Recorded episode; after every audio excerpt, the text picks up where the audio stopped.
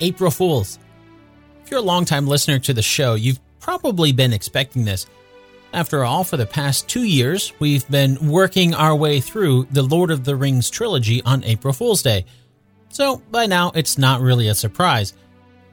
Speaking of which, if you haven't heard them before, if you scroll back to April 1st, 2017, and then 2018, you'll find the episodes where we covered the Fellowship of the Ring and the Two Towers, respectively. Which means, you guessed it, now it's time to finish the trilogy. This is our look at how accurate the 2003 epic conclusion to the Lord of the Rings trilogy was to the source material as we cover The Return of the King. I'm Dan Lefebvre, and this is based on a true story.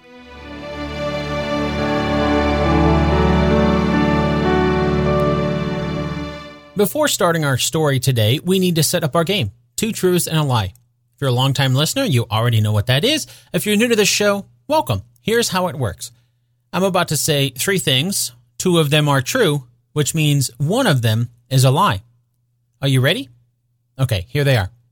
Number one, Aragorn did not lead the Dead Army to destroy Mordor's forces at Minas Tirith.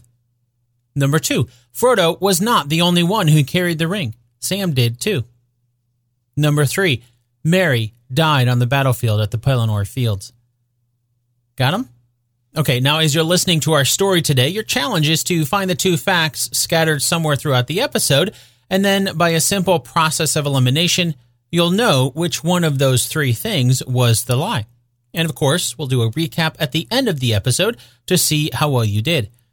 While I've got you here, if you're interested in hearing even more bonus episodes, including minisodes where we look at the history depicted in fictional movies like Captain America, Allied, Kong, Skull Island, Aladdin, and so many more, you can get instant access to all of that by supporting the podcast over at basedonatruestorypodcast.com slash support.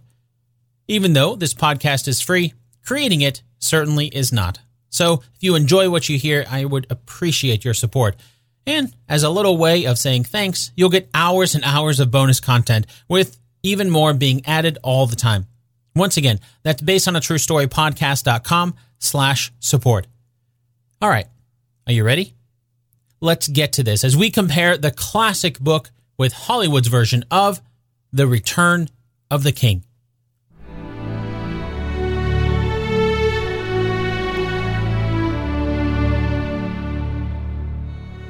Our story today opens by showing two hobbits fishing peacefully on the river. We join them just as one of them, Deagol, catches a big fish. His friend, Smeagol, roots him on. Go ahead, pull him in. Deagol is played by Thomas Robbins, while Smeagol is played by Andy Serkis. Despite his best efforts, the power of the fish proves too much for the halfling, and Deagol is pulled into the river. The camera follows him underwater where he finally releases the fishing rod. As the fish swims off to safety, Deagol's eye catches something shiny on the bottom of the river. He reaches down, grabs it, and makes his way, coughing and sputtering, to the bank of the river. Once there, Smeagol is immediately smitten by the shiny object his friend found on the bottom of the river. It's a ring. He tries to convince Deagol to give him the ring as a birthday present. It is his birthday, after all. Deagol refuses, and a fight ensues. Struggling on the ground, Smeagol manages to overcome his friend and strangles him to death. Taking the ring from his fingers, we hear Smeagol utter those words we've heard time and time again My precious. After this, we find out how Smeagol was cast out by his family and friends for the murder of Deagol and driven to a life alone. The movie never indicates how much time passes, but we can see that over what must be many years, the ring slowly transforms Smeagol into the creature we've seen before in the trilogy Gollum. This is the origin story of Gollum. And, more or less, the movie gets it right. Probably the biggest thing the movie changed here is the timeline. You see, this explanation of how Smeagol became Gollum was a story that Gandalf told long ago. Remember back in the first movie when we saw Bilbo having his birthday party? And then afterward, the conversation Gandalf had with Frodo once Frodo realized Bilbo had left? In the Fellowship of the Ring movie, we saw Gandalf mention how Gollum was tortured, and he said the words, Shire, and Baggins. Well, the movie cut out that it was during that conversation when Gandalf explained to Frodo who Gollum was, and this story of Smeagol killing his friend Deagol was a big part of it. With that said, though, despite changing around the timeline to show this here in the final movie of the trilogy instead of the first, it is true that this is how Smeagol came upon the ring. His friend found it while he was fishing with Smeagol in their homeland of the Gladden Fields. For a bit of geographical context, the Shire is located on the western side of Middle Earth. If you travel from the Shire and along the East Road past Bree, like the Fellowship did, eventually you'll hit the Misty Mountains. The Gladden Fields are just on the other side of the Misty Mountains from the Shire, so the eastern side. Granted, the Gladden Fields are a little south too, so it's not a straight shot east, but you get the idea. Something else happened in the first movie that happened near the Gladden Fields. We've already covered the Fellowship of the Ring episode, but let's do a quick recap to see how that ties into our story today. In the introduction to the Fellowship of the Ring, we learned about how Sauron led his armies out of Mount Doom during the Second Age. The last alliance of elves and men went out to confront Sauron, and it was during the battle that the High King of Gondor, Elendil, was killed by Sauron. That's when Elendil's son, Isildur, grabbed his father's broken sword, named Narsil, and cut off Sauron's finger, separating him from the ring. So that is how Isildur got the ring. But then the ring betrayed Isildur, he was killed, and the ring was lost. We see Isildur's body floating down the river after he's been shot by orcs in the first movie.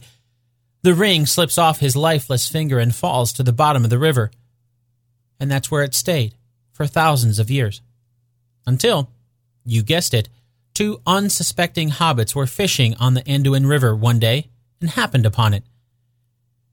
Going back to the movie, after that flashback to open our movie, we're back in present day to pick up where we left off after the Two Towers. If you recall, in the last movie, there was a big battle where we saw Treebeard lead the Ents to defeat Saruman at Isengard. And that is where we are now. In the aftermath of the battle, Merry and Pippin are enjoying a few, as they call it, well deserved spoils. These include salted pork, pipeweed, and a pint of something tasty. As they're enjoying each other's company, Aragorn, Legolas, Gimli, Gandalf, Theoden, and Eomer arrive. When they arrive, Treebeard tells Gandalf that a wizard is locked in the tower. And that's where he must stay, replies Gandalf. Even though Gimli suggests that they kill Saruman, Gandalf says, no, Saruman doesn't have any power anymore. Still, he charges Treebeard with guarding him and ensuring that he stays in the tower. At least, that's how it happens in the theatrical version of the movie. We see a little bit more of this scene in the extended edition. In that version, Saruman shows himself to the fellowship below. From above, Saruman holds the Palantir, that seeing stone that Pippin finds in a little bit later in both versions of the film. While Saruman is talking with Gandalf, he shoots a ball of fire down on him, who is unharmed by it. Then, in retaliation, using only words, Gandalf shatters Saruman's staff while it's still in his hand. Then, from behind Saruman comes a familiar face. It's Grima Wormtongue. After Saruman slaps down Wormtongue, he pulls a knife from under his cloak, Grima does, and turns on his former master, stabbing Saruman. Down below, Legolas pulls an arrow and shoots Grima. But it's not in time. While Grima falls back with the arrow in his chest, Saruman, with a knife still in his back, falls from the top of the tower, down, down until he's impaled on a water wheel below, killing him. That is not how it happened at all. In fact, that whole scene with Saruman and Grima Wormtongue stabbing Saruman is made up for the movie. And even though the theatrical version doesn't show this scene, that doesn't make it any closer to being accurate either. So, what really happened? Well, Saruman never really appeared after Isengard was defeated. Which, by the way, in the movie, it's only the Ents, but really it was both the Ents and the Riders of Rohan who defeated Saruman's army. After their defeat, Saruman was trapped in Orthanc. That's the name of his massive tower in Isengard. But he never attacked the riders below like we see in the movie. Instead, he only spoke to those outside, trying to convince Gandalf and the Rohirrim to let him go. Although, maybe that's not quite the right verbiage to use, because at one point Gandalf offered to let him go and to protect Saruman. But Saruman didn't trust Gandalf.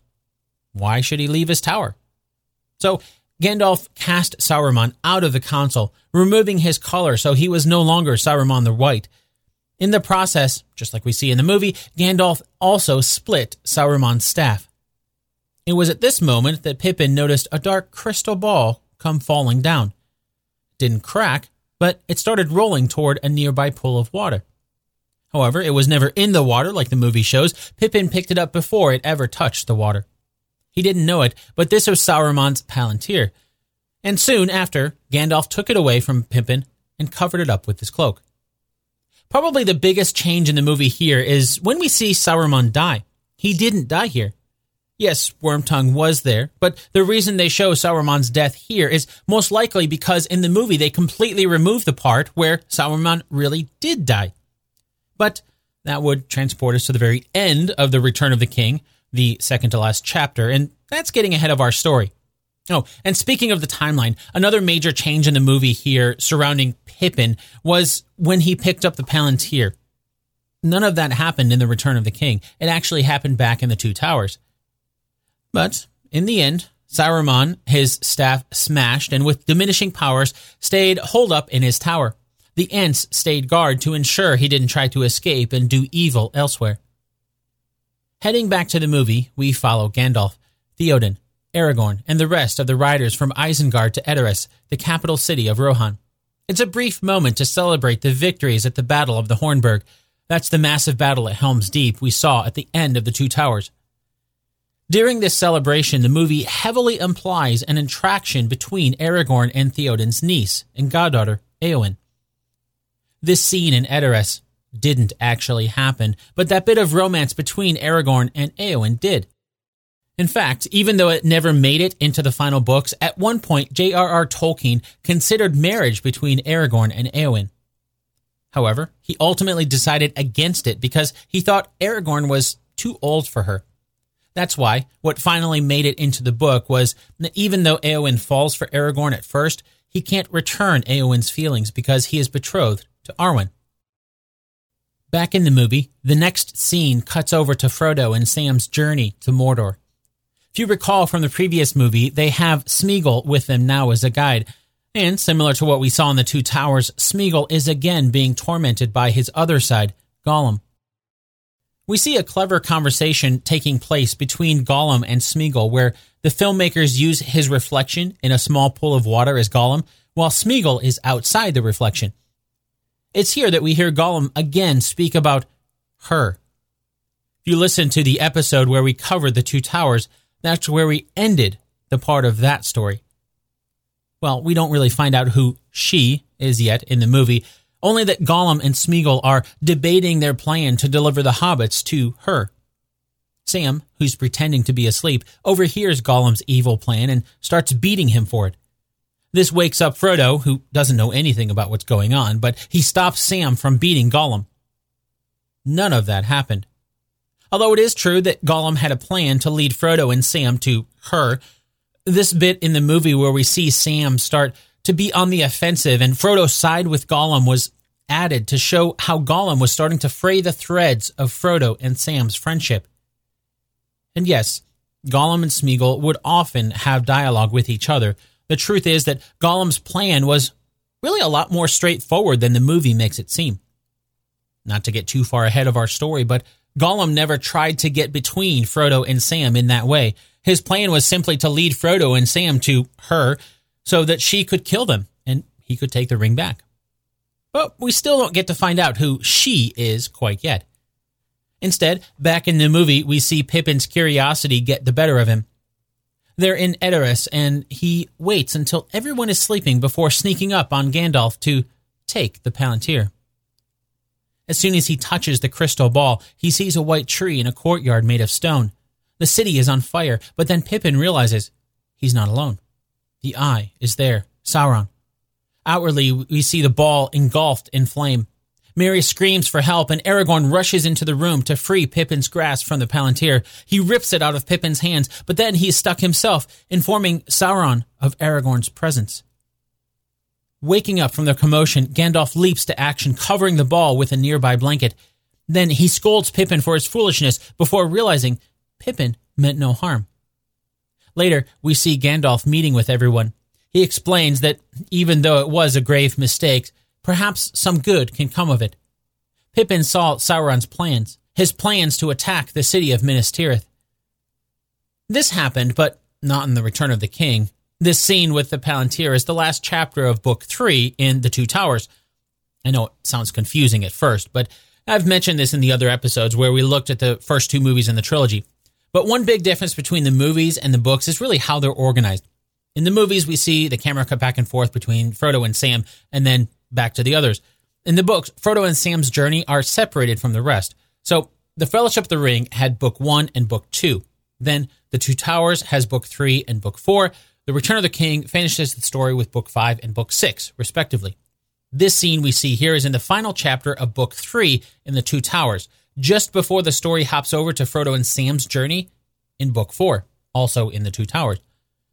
With that said, Pippin's run in with the Palantir didn't happen in Edoras like we see in the movie. As we learned earlier, the party didn't return to Edoras after Isengard. That's where they were heading, although their destination changed soon after they started on the journey. It was a journey of many days, and Pippin's curiosity didn't make it that long before it overcame him. While they were camped one night, Pippin stole the Palantir and looked into it. Just like we saw in the movie, before long, what was once a dark crystal ball was engulfed in flames. Pippin couldn't look away for some time. But then he managed to force the ball away from his hands and cried out. That's what alerted everyone else, and unlike what we see in the movie, Aragorn did not come to rip the ball out of his hands. Pippin then admitted what he had done to Gandalf, who charged him to explain what he had seen and heard. And he didn't see Minas Tirith like we see in the movie. Instead, Pippin told Gandalf what he saw looked like nine bats circling around a tower. Of course, he didn't know that those were not bats, they were the Nazgul. Based on Pippin's explanation, it was clear that Sauron talked to him and he thought Pippin was being held captive in Sauron's tower. After learning this, Gandalf decided they must ride to Helm's Deep, which is just to the south of Isengard. No sooner had that decision been made than dark shapes flew overhead. The Nazgul had crossed the river. The movie doesn't explain any of this, of course, because we see Pippin's version of the White Tree in Minas Tirith as being the reason why they're going there. But basically, Gandalf knew that Sauron still thought the Palantir was in Saruman's tower at Isengard. Sauron didn't know about Isengard's fall yet, so when this hobbit showed up on the Palantir, he sent a Nazgul to get the captive and learn more about why Saruman wasn't speaking to him through the Palantir anymore, but then this hobbit shows up. Gandalf knew then it would only be a matter of time before the Nazgul would discover Saruman was not holding the hobbit captive, but he was a captive in his own tower. They'd deliver that message back to Sauron, and it would only be a matter of time before Mordor's forces would move. So that's why, with great haste, Gandalf scooped up Pippin on his horse, Shadowfax, and they sped off toward Minas Tirith, which is just on the other side of the river from Mordor. It's a long ride from Isengard, and since the Nazgul can fly faster than horses can ride, Gandalf knew there was little time to waste if he wanted to get there before Mordor's troops were mustered to attack. Going back to the movie, for a brief moment, we're in Rivendell. Arwen had a vision of her future, and in that future, she had a son with Aragorn. She goes to her father, who was aware of this feature, and she tells him that she can't leave Aragorn. We soon find out that the elves are leaving Middle Earth for the Undying Lands. As elves, they're immortal, but Arwen's heart is Aragorn's, and she's willing to remain mortal to stay with him for the sake of their son. None of that really happened. And, well, there's not much else to say about that because it didn't happen. So let's move on to the next part of the movie where Gandalf and Pippin arrive at Minas Tirith. Once there, Gandalf explains that there is no king. Minas Tirith is ruled by Denethor, the steward. Then, in a comedic moment, Gandalf tells Pippin not to let Denethor know anything about Frodo in the ring. Oh, and don't mention Aragorn. Also, don't mention his son, Boromir's death. In fact, it's probably best if you don't say anything at all. Inside the Great Hall, things don't go as planned. Denethor already knows about Boromir's death. He also knows about Aragorn. Pippin speaks up, much to Gandalf's dismay, and pledges his life to Denethor's service in recompense for Boromir's death. Some of that happened, well, other bits did not. So let's clarify things. The movie's correct in showing that thanks to the mighty Shadowfax, Gandalf and Pippin arrived in Minas Tirith before anyone else.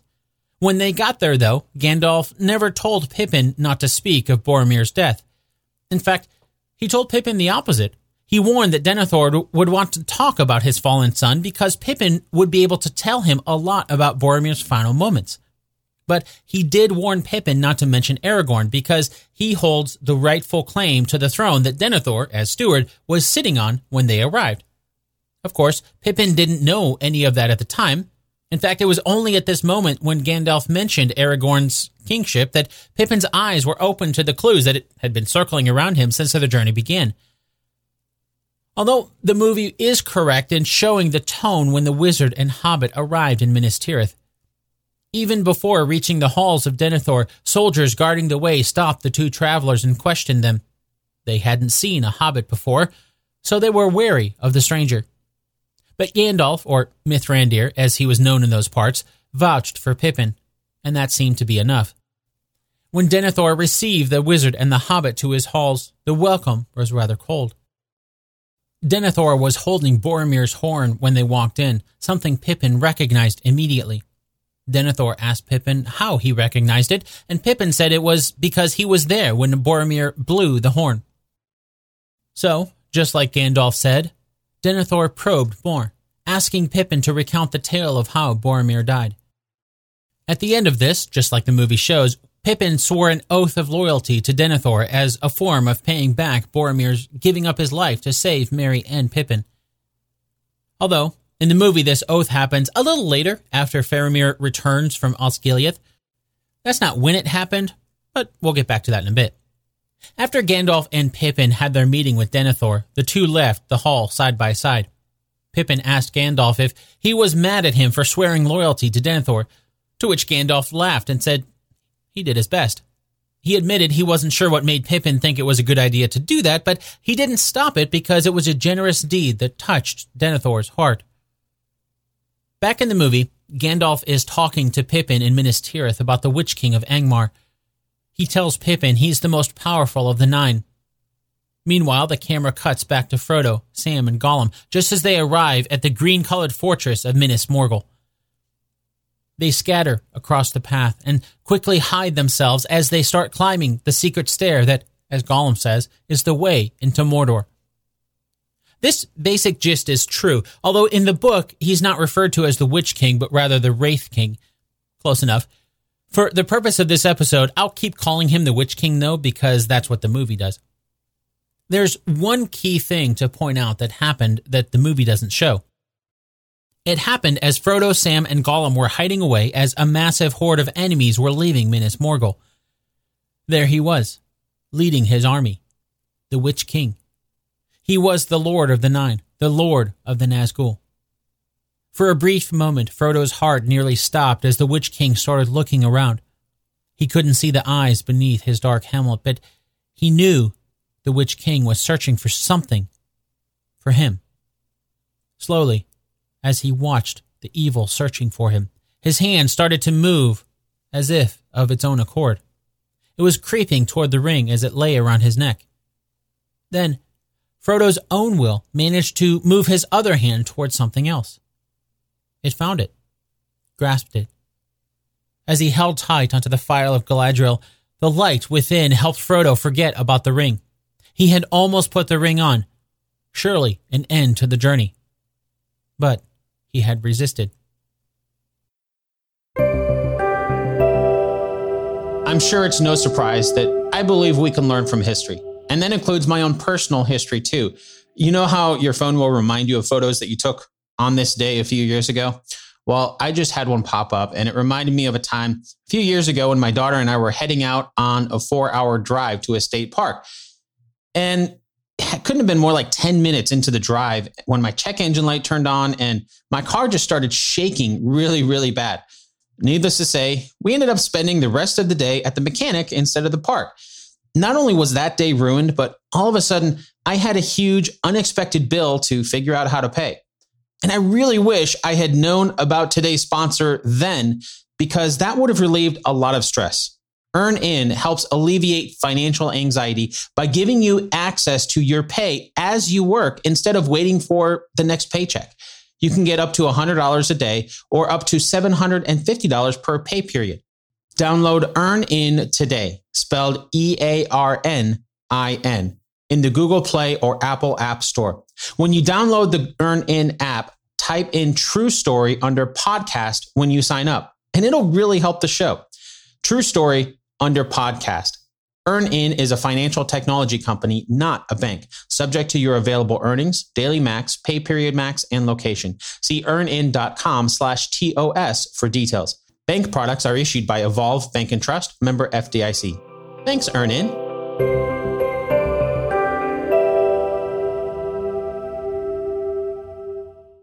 Another day is here, and you're ready for it. What to wear? Check. Breakfast, lunch, and dinner? Check. Planning for what's next and how to save for it? That's where Bank of America can help. For your financial to-dos, Bank of America has experts ready to help get you closer to your goals. Get started at one of our local financial centers or 24-7 in our mobile banking app. Find a location near you at bankofamerica.com slash talk to us. What would you like the power to do?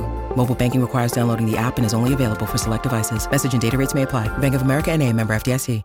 Going back to the movie's timeline, when Denethor refuses to call for Rohan's aid, Gandalf does something about it himself. Well, sort of. He tells Pippin to climb a tower and light the beacon to call for aid. Before he does, though, the camera cuts to orcs crossing a river. We see Faramir and his men preparing for the attack behind some defenses. The orcs rush off the boat, but Faramir waits. Waits. Then, suddenly, he and his men attack. As they're fighting, the camera cuts back to Pippin climbing up the beacon. Careful not to alert the guard, Pippin climbs to the top of the pile of wood in the tower and sets it ablaze. The beacon is lit.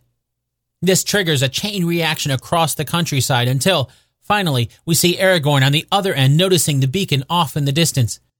He rushes to find Theoden. The beacons of Minas Tirith, the beacons are lit. Gondor calls for aid. Theoden looks up from the table he's standing at. After a pause, and Rohan will answer. That happened. Sort of. By that, what I mean is that the beacons were lit, but not here. In fact, the beacons were lit before Gandalf and Pippin arrived in Minas Tirith. While they were riding, Pippin noticed them. He didn't know what they were, but Gandalf did. After seeing them, Gandalf continued to tell Pippin the tale of how Gondor didn't used to need the beacons because they had the Seeing Stones, the Palantir. But, of course, once Sauron entered the picture, those weren't safe to use anymore. Case in point, Saruman. Gandalf believed the Palantir was how Saruman was corrupted. However, as far as the beacons are concerned, since Gandalf and Pippin saw them on their way to Minas Tirith, as you can probably guess, Pippin was not the one to start the chain reaction, since, well, he wasn't there when they were lit. As for that bit about the orcs crossing the river, we see the result of this happen after the beacons are lit. Faramir and his men fight bravely, but the orcs are too much. The men are driven back, forced to retreat to Minas Tirith. On their flight across the open plains between their fortress by the river and Minas Tirith, the Nazgul fly overhead and lay waste to the retreating men. Then Gandalf rushes out and with a force of light from his staff push the Nazgul away. Faramir and the rest of his men make it back safely to Minas Tirith. That's the basic idea of what happened, but that's not really how it happened. The fortress by the river was called Osgiliath, and when Mordor's forces attacked it, it was defended by Faramir and his men, like the movie shows. However, they did not retreat nearly as quickly as the movie makes it seem. What happened was that Faramir tried to return to Minas Tirith to consult with his father and Gandalf on what to do next. When he left, there was still a lot of men at Osgiliath holding off the orcs. Although Faramir and his men were attacked by Nazgul on their way back to Minas Tirith like the movie shows. And it was Gandalf who rode Shadowfax out to defend the soldiers from the Nazgul. Except Pippin was not riding Shadowfax with Gandalf like we see in the movie. When in the movie we see a white bolt of light shoot from Gandalf's staff, It was actually coming out of his hand. Going back to the movie, once Faramir arrives in Minas Tirith, his father is less than impressed with him. He blames him for the loss of Osgiliath, implying that Boromir would have defended it. Faramir isn't the same as Boromir in his father's eyes. Finally, Denethor sends Faramir back to Osgiliath to certain death. I mentioned this earlier because around this time in the movie is when we hear Pippin swearing his oath to Denethor. But, as we already learned, the timing for Pippin's oath is off. Faramir wasn't there. When Faramir did arrive back at Minas Tirith, though, he seemed to focus on Pippin. We see this sort of bewilderment in the movie too, and it's at this point that Gandalf says something to the effect of, This isn't the first hobbit you've seen, is it? Well, that little bit happened, and it was one of the first pieces of news of Frodo and Sam that Gandalf and Pippin had heard of in forever. But in front of Denethor, Gandalf stopped Pippin from exclaiming in glee. But it was too late. Denethor could see what they were saying, even if most of it was said at that time with their expressions. So, Faramir told them the story of how he came across Frodo, Sam, and Gollum. We learned about that in the Two Towers, so I won't recount it here, but it was after this that Faramir turned to the battle at hand. He had raced from where he saw Frodo to the fords of Osgiliath. Oh, and yes, Denethor did actually say he wished Faramir and Boromir's places were switched. However, there's a key bit of information the movie omits. Denethor wishes Faramir and Boromir's places were switched because, as Faramir just described meeting Frodo and Sam, he let them go. Meanwhile, Denethor believed that Boromir would have brought the ring to Gondor to help it defeat Mordor. Overall, that's the primary source of Denethor's anger at Faramir, although it's worth pointing out that there's a scene in the extended edition that touches briefly on this, but in general, the movie still implies that Denethor is upset at Faramir for losing Osgiliath. That's not really true because, well, Faramir left men at Osgiliath to defend it. Granted, it wasn't enough to hold back the advancing orcs, but it also wasn't the quick defeat like the movie implies. After some more discussion, Faramir bid his father give him leave. Denethor let him leave, telling him to get some rest because tomorrow's needs will be greater than today's. And so it was the next day that Denethor did what we see in the movie, sent his son, Faramir, back to try to defend Osgiliath. It was a move that seemed certain death. Oh, and there's something else the movie doesn't mention. You see, in the movie, there's a huge field between Osgiliath and Minas Tirith. That field is called the Pelennor, but what the movie doesn't show is that the Pelennor had a wall around it. Granted, that wall was not in the best of shape. Gandalf and Pippin came across some folks fixing it just before they made their way to Minas Tirith, but it was still there, and that provided yet another tactical place for defending the city. Before we see that, though, we're back with Frodo and Sam. This time, Gollum has laid a trap for Sam. This happens when they find there's no more lembas bread left. At first, Sam blames Gollum, but then Gollum points to the crumbs on Sam's cloak. Frodo grows suspicious of Sam and tells him to go back home. Remember earlier when I mentioned that Gollum never tried to pit Sam and Frodo against each other? Well, this is playing on that story, a story that never happened. After this, the movie shows us the result of Faramir's return to Osgiliath. As expected, his men are cut down by the orcs. It's a very sad part of the movie where we see the men bravely fighting and losing their lives while back in Minas Tirith, Denethor is eating his lunch while Pippin sings a sad song for him. That song never happened. Neither did the slaughter at Osgiliath happen like we see in the movie. A big part of that is because of what we learned earlier. Faramir left a group of soldiers to defend Osgiliath when he went to Minas Tirith. He didn't lose the stronghold like the movie shows. So, when Faramir returned, he was not walking into an orc ambush like we see in the movie. However, things were not going well. The orcs kept coming. They outnumbered the defenders 10 to 1 and slowly were pushing them back. Faramir ordered the retreat to the walls of the Pelennor. It was around this point that Gandalf rode off to help in the defense. By mid morning of the next day, Gandalf returned to Minas Tirith with news that they had failed to hold back the advancing horde. Faramir wasn't with Gandalf, though. He'd chosen to command the rear guard, continuing to fight the enemy to protect his men as they retreated. Pippin and Gandalf awaited in Minas Tirith for Faramir to arrive. More men trickled in, but there was no sign of Faramir. Finally, he came. but not in the manner they expected. Faramir's body rode into Minas Tirith on the back of Prince Imrahil's horse. He had found it on the battlefield and brought him back. We don't know for sure what state he was in, but there's a mention where, as Denethor sat next to his son, his face looked more deathlike than Faramir's. Oh, and Prince Imrahil not in the movie at all. Speaking of which, going back to the movie, we're with Theoden's men now. Aragorn, Legolas, and Gimli and Eomer are with him as they're planning and preparing their armies for the march to Minas Tirith to answer the beacons. It's here, while they're waiting for other men to assemble, that Elrond shows up. He chats with Aragorn, telling him that in addition to the force attacking Minas Tirith, Sauron has a secret force of ships sailing up from the south. He tells Aragorn his only hope is to command the cursed, the dead, in the mountains. They'll only answer to the king of Gondor.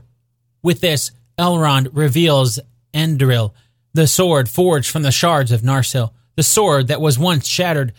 That's the sword Isildur used to cut the ring from Sauron's fingers so many years ago.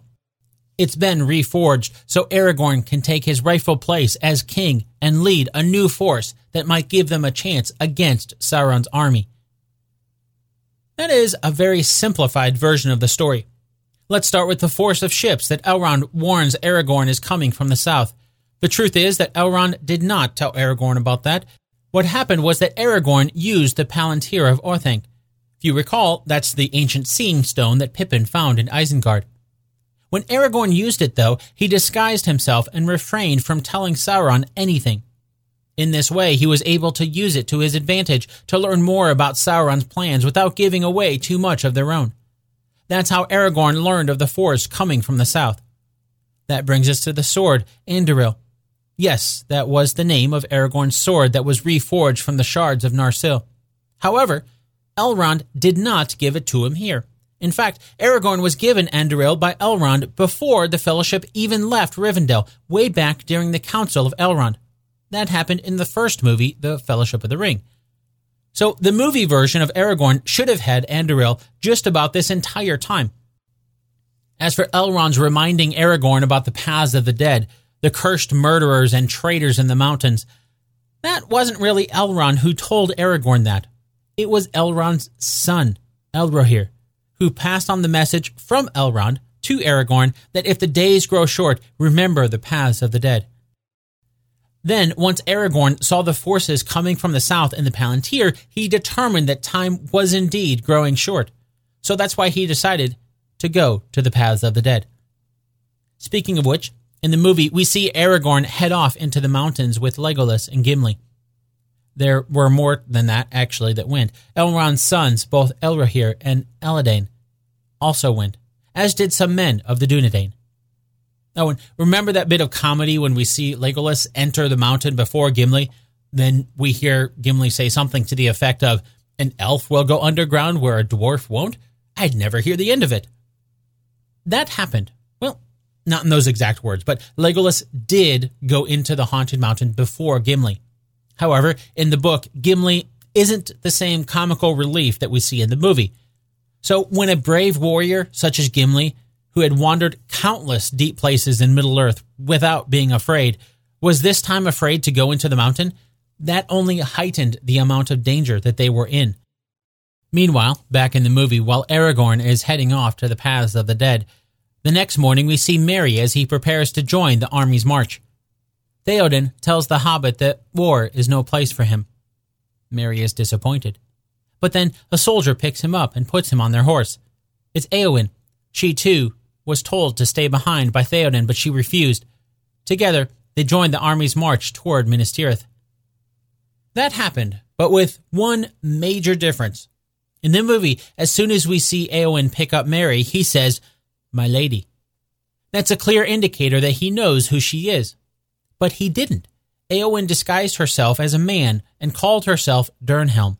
Apparently, that disguise worked well because when she picked up Merry, he had no idea that Dernhelm was really Eowyn. That didn't happen until later when she removed her helmet. But that's getting ahead of our story. In the movie, we're back in Minas Tirith as the siege of the city begins. Mordor's forces are swarming the Pelennor fields, and the massive siege weapons are being pushed to the walls. Inside the city, Denethor finds Faramir and believes him to be dead. And with Mordor's troops surrounding the city, he also believes all hope is lost. He yells for soldiers to abandon the city, flee for your lives.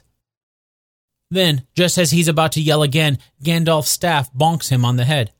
Yeah, bonks. It's a bit of a humorous moment, even if it is a bit on the violent side of humor. That never happened. Gandalf never hit Denethor with his staff. He certainly never hit him multiple times like we see in the movie. Although it is true that Denethor had lost hope, but there's a good reason for this that the movie never shows. And to be fair, it's not like this is even in the Return of the King book. You have to read The Unfinished Tales, a series of stories written by J.R.R. Tolkien, but never finished in his lifetime. So they were finished by his son, Christopher, and published after Tolkien passed away. In The Unfinished Tales, we learn more about the reason why Denethor might have been pessimistic about being able to defeat Mordor's forces. And that is simply that for some time before Gandalf's arrival in Minas Tirith, it is very possible that Denethor had secretly been using the Palantir of Minas Tirith. The reason I say it might be possible is because we don't really know for sure. Gandalf suspected it to be true, and after his interactions with Denethor, he believed it even more to be true. There were eight Palantiri that were made overall. One was the Master with seven minor seeing stones used to communicate with key places throughout Middle Earth. So the one Saruman used in Orthanc was not the only one. And if we look at the history of Middle Earth, it's very possible. After all, the men of Gondor did have an ancient seeing stone, and Minas Tirith had never been sacked throughout its history, so it would not have been taken anywhere else. So even though we don't know how much of an effect using the Palantir could have had on Denethor, we found out how Sauron was able to turn Saruman's mind with the ancient Seeing Stone. And if that happened to the great wizard Saruman the White, we can only imagine what it could do to a man like Denethor. Although, as a quick side point to that, the stones were designed to be used by the heirs of Elendil, and as steward of Gondor, even though Denethor was not a direct heir, he had legitimate use for the stones. In that way, some have suggested perhaps that's why Denethor was able to use the stones to gather information without turning like Saruman did. But in the end, we don't really know for sure. Meanwhile, going back to the movie now, we see Gollum leading Frodo up the path to Cirith Ungol. If you recall, in a previous scene with Frodo and Sam, we saw Gollum get in between the two hobbits and convince Frodo that Sam was untrustworthy. So Frodo sent Sam away. Now, Gollum leads Frodo into the tunnels at the top of the stairs. As they head inside, Gollum seems to disappear in the dark, leaving Frodo wandering around on his own. He stumbles and catches himself by putting his hand on the wall. Wait, the wall is sticky. What is this? Gollum's voice just says, You'll see. Oh, yes, you will see. Outside the tunnels, Sam is heading back home as he is told to do earlier.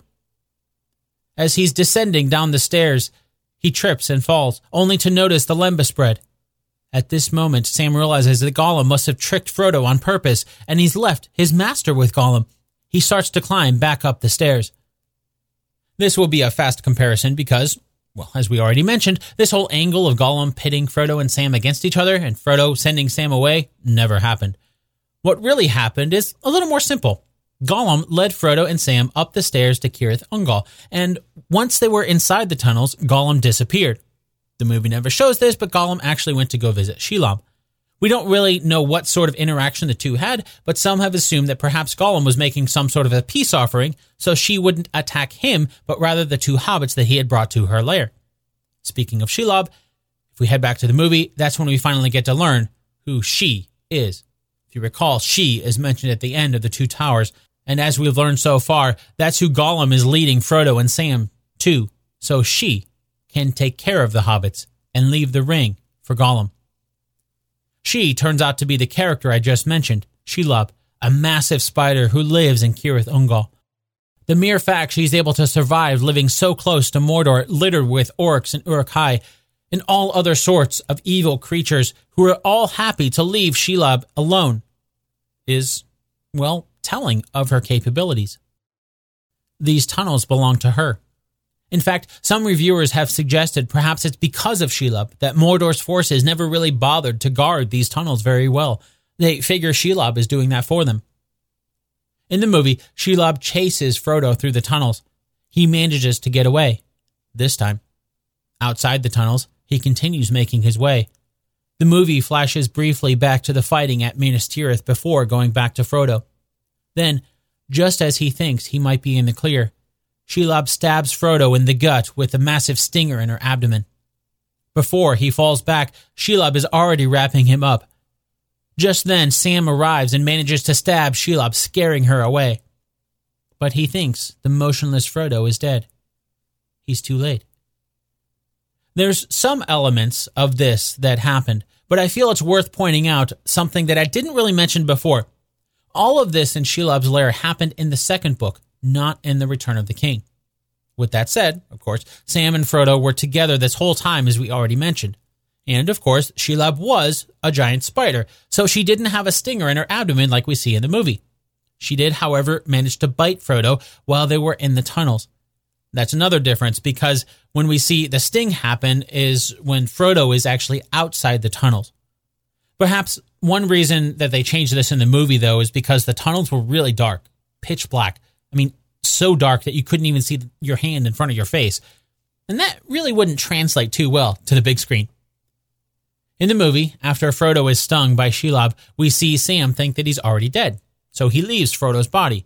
Not like he can carry Frodo on his own. But then a couple of orcs come by, and as Sam hides out just out of their view, he hears them talking about how Frodo is not dead. He's just stunned, rendered immobile by Shelob's sting. Even though there were some changes here too, for example, Sam was really hiding behind a door, not a little rocky outcropping, the basic gist is true. Sam thought Frodo was gone when he was bitten.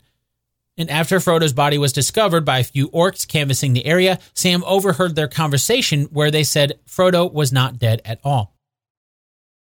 Back in the movie, and back in Minas Tirith, Denethor's lack of hope in winning the battle has driven him to build a funeral pile for himself and his son, Faramir. Of course, Faramir isn't dead, but Denethor thinks he is. Sounds familiar. But still, Pippin tries to plead with Denethor to let Faramir go, but he refuses. He releases Pippin from his service and tells the hobbit to go die in a way that seems suitable to him. Pippin runs to get Gandalf, who, hearing what Denethor is about to do, rides Shadowfax to the hall just as Denethor starts burning the pyre. Gandalf rears up Shadowfax, who knocks Denethor off the pyre. Then Pippin hops on and manages to roll Faramir off before Shadowfax knocks Denethor back onto the pyre, burning him alive. The last shot we see of Denethor is as he's burning and running off the edge of Minas Tirith all the way to his death. The basic gist of that happened, but there's a few key differences. For one, it wasn't Pippin who rolled Faramir away from the burning fire. Gandalf carried Faramir away from the fire. Well, that's not true. What I should have said was that Gandalf carried Faramir away from the pyre before the fire was even lit. And while Denethor was on the funeral pyre when it started burning, he didn't run out of the room, down the hall, and off a massive walls of Minas Tirith while he was on fire. It was really much more simple than that. Denethor never saw Faramir was really alive before he burned on the pyre. Oh, and an important point the movie doesn't show is when Denethor died on the pyre, he had something in his hands. It was the Palantir. Remember when we mentioned earlier that Gandalf suspected Denethor used it? Well, even though we'll never have 100% proof, it gets pretty close here because it was at this moment, just before Denethor died, that he held up his palantir to Gandalf and exclaimed that he was not blind. In fact, in the movie, this was the speech that Denethor gave to Gandalf as soon as he arrived in Minas Tirith. But when it happened here with the palantir in his hand, that leads heavily to the opinion that Denethor had been using it all along. Gandalf tried to insist with him that of course, if he'd been receiving counsel from what he saw in the Palantir, knowing that Sauron had been using the Seeing Stones too, then of course that counsel would lead Denethor to believe that all hope was futile. As the story goes, from that moment on, if anyone tried to look into the Palantir Denethor held until his dying moment, you'd only see two hands burning in flame. Back in the movie, we see the battle is raging on within Minas Tirith. Orcs are crawling along the streets. forcing the defenders to upper levels of the city. Then, all of a sudden, we hear a horn sounding.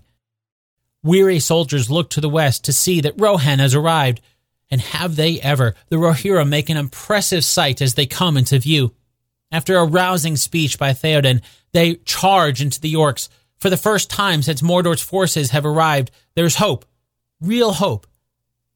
While it is true the Rohirrim arrived at Minas Tirith, there's one key thing to point out here.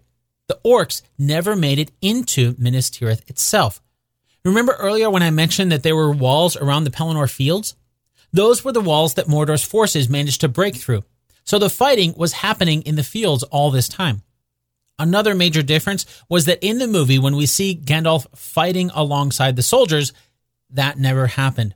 He was dealing with stuff in the city, like Denethor's trying to burn Faramir alive, and was not fighting in the fields. For a bit of context, Minas Tirith was built in seven different levels on the side of a hill. So each level of the city was walled all the way up to the citadel at the top level. The orcs had just managed to fight their way to the walls at the first level of the city right about the time the Rohirrim arrived. But I guess in the end, that's not really a big deal since we see the battle get taken to the fields once again as the Rohirrim arrive and the orcs turn to face their new foe. Oh, and there was a major change in the movie here. It's not in the theatrical version, but in the extended edition, we see a confrontation between the Witch King and Gandalf. In the movie's version, the Witch King manages to destroy Gandalf's staff before being distracted by the horns of Rohan. Yes, there really was a confrontation between the Witch King and Gandalf, but Gandalf's staff was never destroyed. The horns of Rohan did make the Witch King turn away before we ever found out how that confrontation would have resulted. Some have speculated that because the movie's version shows the Witch King destroying Gandalf's staff, that perhaps the Witch King would win. After all, the prophecy surrounding the Witch King foretold that no man could kill him. Then again, Gandalf was no mere man. Was he even human? Some have suggested that, as a wizard, Gandalf was not of the race of men. Back in the movie, we're at the massive Battle of the Pelennor Fields. Although the movie doesn't mention it, we know from history that this battle is the greatest battle of the Third Age. It's an amazing fight to behold. According to the movie, soon after being charged with hope on the arrival of the Rohirrim, Mordor's forces get a reinforcement of their own, and that hope is dimmed. These new forces arrive with massive elephants that sweep the Rohirrim's horses as if they're flies from their windowsill. These elephants, called the Mumakil, did arrive, along with their riders, the forces of Harad. Although it's probably worth pointing out they didn't arrive so soon after the Rohirrim like we see in the movie. In fact, they didn't arrive until after Theoden died. But that's getting a little bit ahead of our story. And speaking of that event, going back to the movie, as the battle rages on, we see another major plot point. The Witch King sees Theoden and lands on him, killing Theoden's horse. The horse lands on Theoden, pinning him to the ground. As the Witch King lands, Eowyn blocks his path to finish off Theoden. But She's wearing full armor, including a helmet. Eowyn hacks at the Witch King's beast, taking off its neck with two strokes. On his own now, the Witch King mocks the soldier in front of him. No man can kill me. Then he grabs her neck before Merry sneaks up and stabs the Witch King from behind. Distracted for a moment, Eowyn takes off her helmet, revealing who she is. I am no man. Then she thrusts her sword into the Witch King's face, killing him. Afterward, she tends to Theoden and the two talk for a moment before he dies. The end result of that is true, but that's not exactly how it happened. For example, as soon as Eowyn stood between the Witch King and Theoden, that's when the Witch King mocked the soldier in front of him by saying, No man can kill me. And that's the moment when Eowyn revealed who she was. As we learned earlier, Eowyn had gone into battle pretending to be a man named Dernhelm. Even Merry, who had been riding with her all this time, thought he was riding with a soldier named Dernhelm. So this reveal was a shock to him too. After this is when Eowyn killed the Witch King's beast. It didn't take multiple strokes like we see in the movie though, only one. After this, Merry did strike at the back of the Witch King's leg. That distracts him just enough to give Eowyn the moment to thrust her sword into the Witch King. That both killed him, but also shattered Eowyn's sword. The force of the Witch King's demise also caused Eowyn to fall to the ground motionless. So, probably the biggest change here is that Theoden never talked with Eowyn after the Witch King's death. In fact, Theoden never even knew that Eowyn was laying near him on the battlefield when he died. It was Merry who talked to Theoden in the moments before the king's death. Going back to the movie, we heard about the Mumakil before. In the movie, we see the Rohirrim attacking the Mumakil as soon as they enter the battlefield. However, despite what we saw in the movie, we don't really know how the Mumakil were destroyed. We don't even know if they were. We only know that the Rohirrim did not attack them because their horses were afraid of the massive elephants. But that leads us to the next bit of the movie because it's how we see the massive battle at the Pelennor Fields come to a close. Although I should say that technically in the movie, the beginning of the end happens while it cuts back and forth to Eowyn's killing of the Witch King. That happens when the ships arrive on the river near Osgiliath. The orcs are happy. One of them calls out, There's plenty of knife work to do here. Their smiles stop when they see three figures jump off the ship. It's Aragorn, Gimli, and Legolas. Uh, those aren't the reinforcements the orcs expected. Aragorn, Gimli, and Legolas start to march toward the horde of orcs looking on. At first, the orcs appear ready to challenge the three, but then all of a sudden we see the green, ghostly figures following. As the heir to the throne of Gondor, Aragorn has gotten the aid of the dead army in the mountains. They can't be killed because, well, they're already dead, but they can kill. And they start sweeping the battlefield, destroying Mordor's forces. That's not what happened. Oh, and the scene where we see Eomer coming across his father Theoden and Eowyn and Merry after the battle is over did not happen either. By that, what I mean is that the Ghost Army never arrived that day, and Eomer came across Theoden, Eowyn, and Merry while the battle was still raging. If you remember, after Eowyn killed the Witch King, her injuries cast her into something like a coma where she did not move. So when Eomer found them on the battlefield, he thought they were both dead, both Theoden and Eowyn. In anger and sadness, Eomer commanded some of his knights to carry his father's body away from the battlefield with the honors of a fallen king. They did so, also taking Eowyn's body back to Minas Tirith. Walked alongside the soldiers. So grieved was he that he paid no mind to the battle all around him. But Eomer did not travel with his fallen father. Now the king of Rohan, Eomer decided to ride off to his own death in an honorable way. He and the rest of his knights rode off, slaying foes as they went. It was around this time that the call went up of the arrival of the ships on the river, the corsairs of Umbar. For the Rohirrim, the sight of even more reinforcements for Mordor's forces darkened their spirits. Surely, this was the beginning of the end. And yes, it was, but not how they thought. Aragorn, Gimli, and Legolas were on the ship like we saw in the movie. Of course, as we learned earlier, those three were not the only to travel to the paths of the dead. Elrohir, Elladan, and Halbarad were with them, as well as other men of the Dunedain. And here they were again. They didn't arrive with an army of ghosts like we see in the movie, but they did have an army with them. It was a massive group of soldiers who had been defending Gondor from the south. So this begs the question what then of the ghost army? Why did Aragorn even go to the paths of the dead? After all, we learned earlier that they did go there. Well, there was a ghost army, and Aragorn did lead them out of the paths of the dead. They just didn't come to Minas Tirith. Instead, he went to Gondor in the south and freed the cities that were under siege from the forces of Mordor there. Once Gondor's southern forces and southern regions were free, Aragorn released the ghost army of their curse, and then those forces were free to travel up to Minas Tirith to join the fight there. They'd also already taken care of the reinforcements that Sauron was trying to sneak up to Minas Tirith as a death blow to the battle. Instead, it was a death blow on the other side.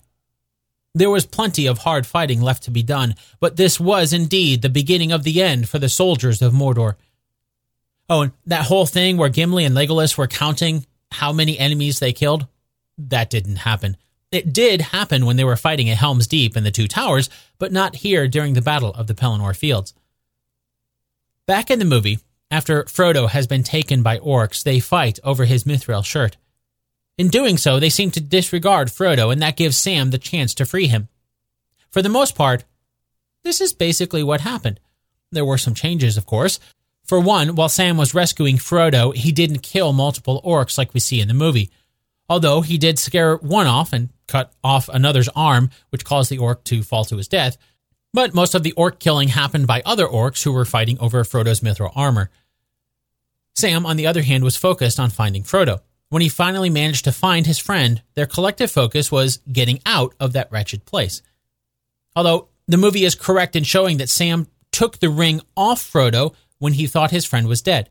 So after Sam realized Frodo was not dead and rescued him, he then gave the ring back to Frodo. It's also worth pointing out that it was here that Sam offered to share the load of the ring with Frodo. With Mount Doom nearby, the load would only get more difficult, and Frodo had been carrying it all this way. Frodo snatched the ring from Sam, and for a moment Frodo's expression was one of panic and fear. From Frodo's point of view, Sam had looked like almost like an orc trying to take his ring. But as soon as Frodo had the ring once again, he apologized to Sam. But he was resolved to carry it until the very end. Back in the movie, and unbeknownst to Frodo and Sam, after defeating Mordor's armies at Minas Tirith, Aragorn proposes they attack Mordor itself. The plan is to draw out the armies of Mordor still behind the Black Gates and away from the hobbits trying to make their way to Mount Doom. And, for the most part, it seems to work. Frodo and Sam are able to walk unnoticed across the now deserted plains between Cirith Ungol and Mount Doom. This happened, although it was Gandalf who had the idea to attack the Black Gates as a diversion and not Aragorn. And I should probably point out that there's no way tens of thousands of orcs could empty out the plains of Mordor as quickly as the movie makes it seem. But I guess I understand why they made this happen a lot faster in the movie than it actually did, in the interest of time. Speaking of the movie, just as we see Sam and Frodo climbing Mount Doom, Gollum arrives and starts fighting the hobbits. Sam and Gollum continue fighting while Frodo heads into Mount Doom to get rid of the ring. Meanwhile, we see the Nazgul fly out to meet the battle already raging outside the Black Gates. The camera settles on Gandalf for a moment and we see a moth. The same moth we saw when Gandalf was on top of Orthanc at Isengard in the Two Towers. Then we hear Pippin. The eagles are coming. As cool as the aerial fight scene is between the giant eagles and the Nazgul, it didn't really happen. Oh, and it was Gandalf who shouted that the eagles were coming. But they never engaged the Nazgul. Instead, the Nazgul turned and fled back into Mordor because they had been summoned by their lord Sauron. Heading back to the movie, we're back in Mount Doom when we see why the Nazgul were recalled and summoned. Just as Frodo is about to drop the ring in the lava flowing in the heart of the mountain, he finally succumbs to its power and puts it on. In shock, we see Sauron's eye look at the crack of Mount Doom, the entry to the center of Mount Doom's volcanic insides. That's why the Nazgul flew back into Mordor as the eagles were arriving. Back in the movie, the ring is finally destroyed when Gollum attacks the invisible Frodo inside Mount Doom. Remember, Frodo is wearing the ring. That's why he's invisible. Gollum bites off Frodo's finger with the ring on it. In the ensuing struggle, both Frodo and Gollum fall over the edge. Frodo manages to grab onto a ledge, but Gollum and the ring fall into the lava below. So ends Gollum, along with the ring, which sinks into the lava and is destroyed. Outside, we see the eye of Sauron scream as his tower crumbles. The end result of that happened, but there's more to the story. For one, we haven't talked about this at all, but the Eye of Sauron was not his only form. In fact, Gollum once described Sauron as having the form of a man with four fingers. There are references to the Eye of Sauron, so that's where we get the visual we see in the movie, but that certainly was not his only form. As for the demise of the ring, it is true that Frodo and Gollum struggled over it. During the fight, Gollum bit off the finger Frodo had put the ring on, his third finger on his right hand, by the way, not the first finger of his left hand like we see in the movie. After this, Gollum danced around with the ring in Frodo's finger. And it was while he was dancing that he lost his balance and fell into the heart of Mount Doom, destroying both himself and the ring. It wasn't Frodo's fault because there was no second struggle like we see in the movie. Frodo didn't almost fall over the edge either like we see in the movie. It was a little more simple than that. As a little side note, in the movie, we see after the ring is destroyed that there was a massive chasm that sinks beneath Mordor's forces and swallows them into the earth. That didn't really happen, though. Instead, again, it was a little more simple. Outside, once the ring was destroyed, the towers in Mordor crumbled, the Black Gate was cast to ruin, and there was a massive earthquake. This caused the rest of the orcs to flee. Seeing this, Gandalf declared the end of Sauron is here. The quest bearer has finished his quest. Going back to the movie, we see Frodo and Sam surrounded by a collapsing and exploding Mount Doom. They run for their lives as far as they can until, surrounded by lava and exhausted, they realize this is where their part of the story ends. They've done what they've set out to do. It's over. Time passes. The hobbits have passed out on a rock surrounded by a sea of molten rock. In the distance, we see the eagles come and bear the hobbits away to safety. That happened, but not quite in the way we see in the movie. You see, after the Eagles arrived to help with the battle at the Black Gates, it was Gandalf who asked the Eagles for one last favor at the end of that fight. Unlike what we see in the movie, though, Gandalf actually rode the chief of the Eagles, named Gwaihir. Two other Eagles went with him as they flew over Mount Doom and the molten rock being exploded below. And so, with Gwaihir's great eyesight, he saw the two hobbits on the lonely pile of ash that was surrounded by molten rock. They were stuck just like we see in the movie. So, the three eagles rescued the two hobbits from Mount Doom. Going back to the movie, things end as we learned what happens to our main characters. Let's start with Aragorn. According to the movie, Gandalf crowns Aragorn the King of the West. He marries Arwen, and just as Frodo, Sam, Merry, and Pippin are about to bow to the new king, Aragorn stops them. You bow to no one, he says. Instead, everyone bows to the four hobbits who saved the world. Everyone seems happy. As you can probably guess by now, the overall gist of this happened, but there's more to the story. For one, everyone did not bow to the four hobbits, even if they did deserve it. But that doesn't mean they weren't honored. It was Faramir who retrieved the ancient crown from the tomb of the last king, Eärnur. It was time for a new king, Aragorn. Before he would be crowned, though, Aragorn asked the ring bearer to deliver the crown to him. This was in recognition of Frodo's deeds that made all of this possible.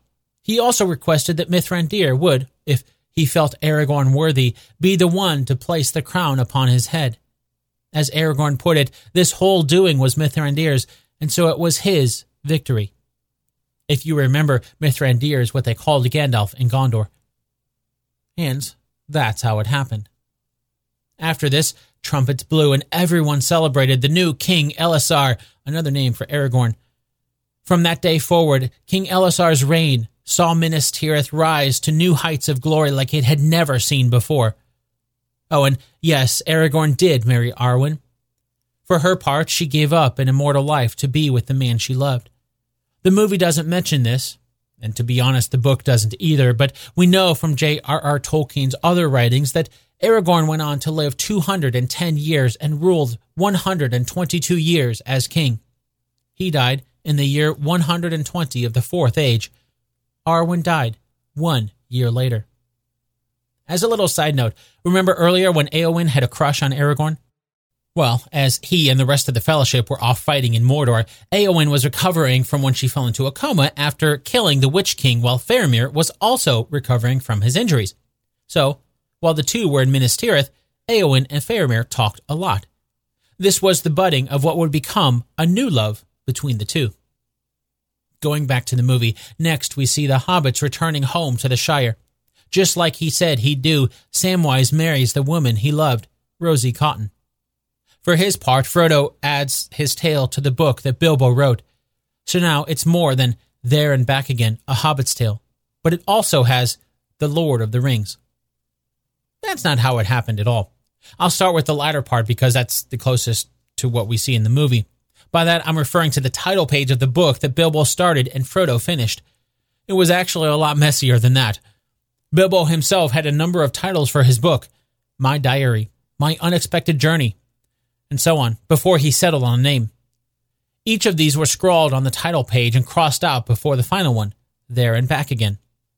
As for Frodo's part, he didn't just call it The Lord of the Rings, but rather titled it The Downfall of the Lord of the Rings and the Return of the King. That brings us to the hobbits returning to the Shire. We see this happen in the movie, and when they get there, we see that life in the Shire is as it always was. It's almost as if they never even noticed the Great War in the East. Well, they might not have, but the movie never shows that the war was brought to them. This was a major change in the movie, actually. Do you remember when I mentioned that Saruman didn't die in his tower at Isengard? At that time, I also mentioned that he did eventually die, just not then and not there. Well, this is where that comes back into the picture. It started when Merry, Pippin, Sam, and Frodo were nearly home.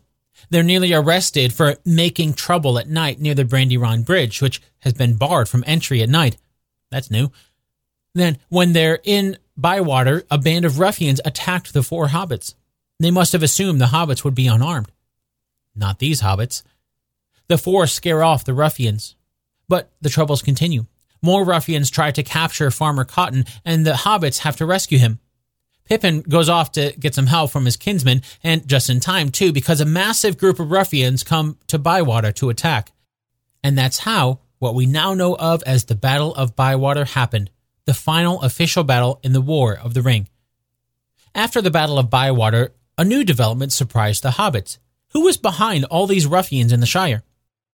They come to find out the boss was someone named Sharky. You see, while the Fellowship was making their way to Mordor and defeating Sauron, Saruman had escaped the tower at Isengard. He made his way to the Shire and started going by the name Sharky. Or I guess I should say, I should correct that actually by saying that's what his people called him. Saruman said that's what his followers called him in Isengard too, so apparently that name followed him to the Shire. As if that weren't bad enough, Saruman took up residence at Bag End, where Bilbo and Frodo used to live along with his servant, Grima Wormtongue. But alas, I mentioned a while ago that it was indeed Grima Wormtongue who killed Saruman. And it was. When the hobbits confronted Saruman in the Shire, Saruman didn't try to kill them. We don't really know why, although some have speculated it might have been a mixture of Saruman's diminished powers as well as the destruction of the ring. Even though he admitted to hating Frodo for all the things he'd done, he said he was going to disappear and never trouble them again. Then, as he was leaving, Frodo called out to Wormtongue, You don't have to go with him, Frodo said. For a moment, Wormtongue hesitated. Frodo insisted, saying that he knows Wormtongue has done no harm. The evil was all Saruman's doing. To this, Saruman laughed. Then he recounted the tale of how Wormtongue killed Lotho Sackville Baggins. As Saruman told the story, Wormtongue's face turned red. He got angry, insisting that Saruman had made him kill Lotho. Saruman just chuckled. You'll do what your boss says. And right now, your boss is telling you to follow along. To add insult to injury, Saruman followed this up by kicking Wormtongue in the face. This enraged Wormtongue so much that he jumped on Saruman's back and slit his throat with a knife. At that exact moment, Pippin, Merry, and Sam, who had had their weapons ready this entire time, let loose arrows and killed Wormtongue. It all happened so fast that Frodo didn't have the chance to say anything before the two were dead. So, that is how Saruman's demise truly came to be. Going back to the movie, there's one last surprise that awaits the hobbits. Well, not all of them.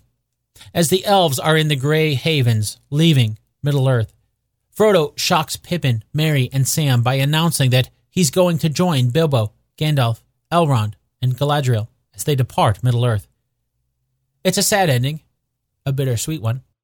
When Frodo returned home to the Shire from the war, he realized the home he craved for so long isn't the same home as he thought it was. So he decides to leave Middle Earth. That happened, but not quite in the way the movie shows. You see, it wasn't really a surprise to everyone. For one, Sam knew that Frodo was leaving Middle Earth.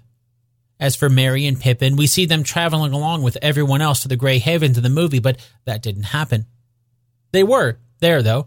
They got there just before Frodo left to tell their friend one last goodbye. Oh, and although Bilbo was there, he wasn't the old, frail hobbit we see in the movie. Well, he was old, at least in human terms, but not frail. He rode his own pony to the Grey Havens and, for all intents and purposes, seemed to be, well, normal. As a side note, the movie never mentions this, but some have suggested that in leaving Middle Earth, Bilbo and Frodo would live forever. The idea behind this is that in the land that the elves come from, there is no death. After all, elves are immortal, and their home is called the Undying Lands. Elves don't usually let anyone else go to and from their homeland, but letting Bilbo and Frodo go home with them, perhaps it was more than just letting them live out the rest of their days in the land of the elves. Perhaps it was to prolong their lives, to give them immortality. At least, that's one version of the story. Oh, and we don't see this in the movie at all, but as their ship sailed into the distance, Frodo held up the phial of Galadriel that had brought him light in dark places. The three hobbits watched the light until it disappeared over the horizon. Speaking of the movie, though, heading back there, the final scene we see is of Sam. Frodo's voiceover provides the audio as we see Sam walking the path to Bag End. A little girl rushes out to meet him, followed by Rosie, who's holding a boy. Rosie and Sam kiss before Sam turns and says, I'm back. Then the four happy hobbits head inside and close the door. And that is a fairly accurate version of how our story today comes to a close. After leaving the Grey Havens and saying goodbye to Frodo, the three hobbits, Merry, Pippin, and Sam, return to the Shire. For a bit of geographical context, the Grey Havens are to the west of the Shire. It's roughly the same distance from Hobbiton as Weathertop is, except Weathertop is to the east, while the Grey Havens are to the west. The journey back to the Shire was a quiet one. Pippin, Merry, and Sam didn't say anything to each other the entire way. No doubt they had a lot on their minds. When they finally reached the East Road, they split up. Pippin and Merry returned home to Buckland, while Sam went to his home and Frodo's former home, Bag End. The sun was setting by the time Sam arrived home. He was cheered by the happy glow of light coming from inside Bag End.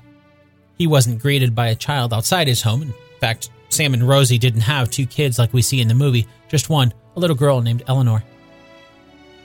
So it wasn't his children who greeted him when he arrived home that evening, but rather the smell of the evening meal. Heading inside, Sam sat in his chair at the dinner table, and Rosie put Elanor on his lap. And that's when, just like the movie shows, Samwise took a deep breath and spoke those final words. Well, I'm back.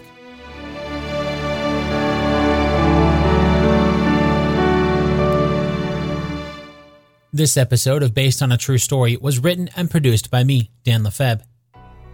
Obviously, we didn't get to cover every single change they made in the movie, but I hope you enjoyed this look at the conclusion to the Lord of the Rings trilogy. If you want to dig deeper into some of those changes, of course, I'd recommend picking up the book itself. There's also a number of other books that J.R.R. Tolkien wrote that tell additional stories about the characters in the trilogy. In addition to the books, there's a lot of great resources online that compare the books to the movies that were extremely helpful throughout this episode as well as the first two. Check out those links on this episode's page over at basedonatruestorypodcast.com. Okay, now it's time for the answer to our two truths and a lie game from the beginning of the episode. As a refresher, here are the two truths and one lie. Number one, Aragorn did not lead the Dead Army to destroy Mordor's forces at Minas Tirith. Number two, Frodo was not the only one who carried the ring. Sam did too. Number three, Merry died on the battlefield at the Pelennor Fields. Did you find out which one is a lie? As we learned, Aragorn did lead the Dead Army against Mordor's forces, just not at Minas Tirith like we see in the movie. They cleared out the forces in the south, freeing up those soldiers to go up to Minas Tirith. So, number one is true. We also learned that when Shelob bit Frodo, Sam thought he was dead. So he took the ring with the intention of finishing the quest. However, he found out Frodo was not dead and rescued his friend and returned the ring to him. But because Sam did carry the ring for that time, even if it was brief, that means number two is true as well. So that means number three is the lie. As we learned at the end, Merry and Pippin both returned to the Shire after seeing Bilbo, Frodo, and Gandalf and the others off at the Grey Havens. Although, as a little bit of extra trivia, Frodo's restlessness helped him decide to leave Middle Earth, and that restlessness caught up with Merry and Pippin too. They didn't leave Middle Earth though, but they didn't stay in the Shire for the rest of their lives either. They actually returned to Rohan and then Gondor in the year 64 of the Fourth Age. It was in Gondor where Merry and Pippin both died. Although we don't know for sure when they passed away, as that date was never recorded. What we do know, though, is that after they died, their graves were laid to rest alongside the kings of Gondor. When Aragorn died in the year 120 of the Fourth Age, Merry and Pippin's graves were moved to be alongside Aragorn's. And that brings us to an end of this episode, and with it, the final chapter in this three part series on the Lord of the Rings trilogy. I hope you've enjoyed listening to these as much as I've had creating them. And if you've made it this far into the episode, you've got to be one of the die-hard fans of the show, so thank you. If you want to get even more bonus episodes and you have the means to support the podcast, well, you'd have my eternal gratitude. It's through the support of great folks like you that I can continue to pay for the movies, books, resources, hosting, software, hardware, and everything it takes to keep the show going. And as a way of saying thanks, in the off weeks between the fortnightly release of the regular podcast, I release minisodes covering fictional movies. For example, we've looked at some of the history depicted in movies like Captain America, Wonder Woman, Jurassic Park, The Mummy, Twister, Aladdin, and so many more. You can get access to those over on the producer's feed at basedonatruestorypodcast.com slash support. Until next time, thanks so much for listening, and I'll chat with you again really soon.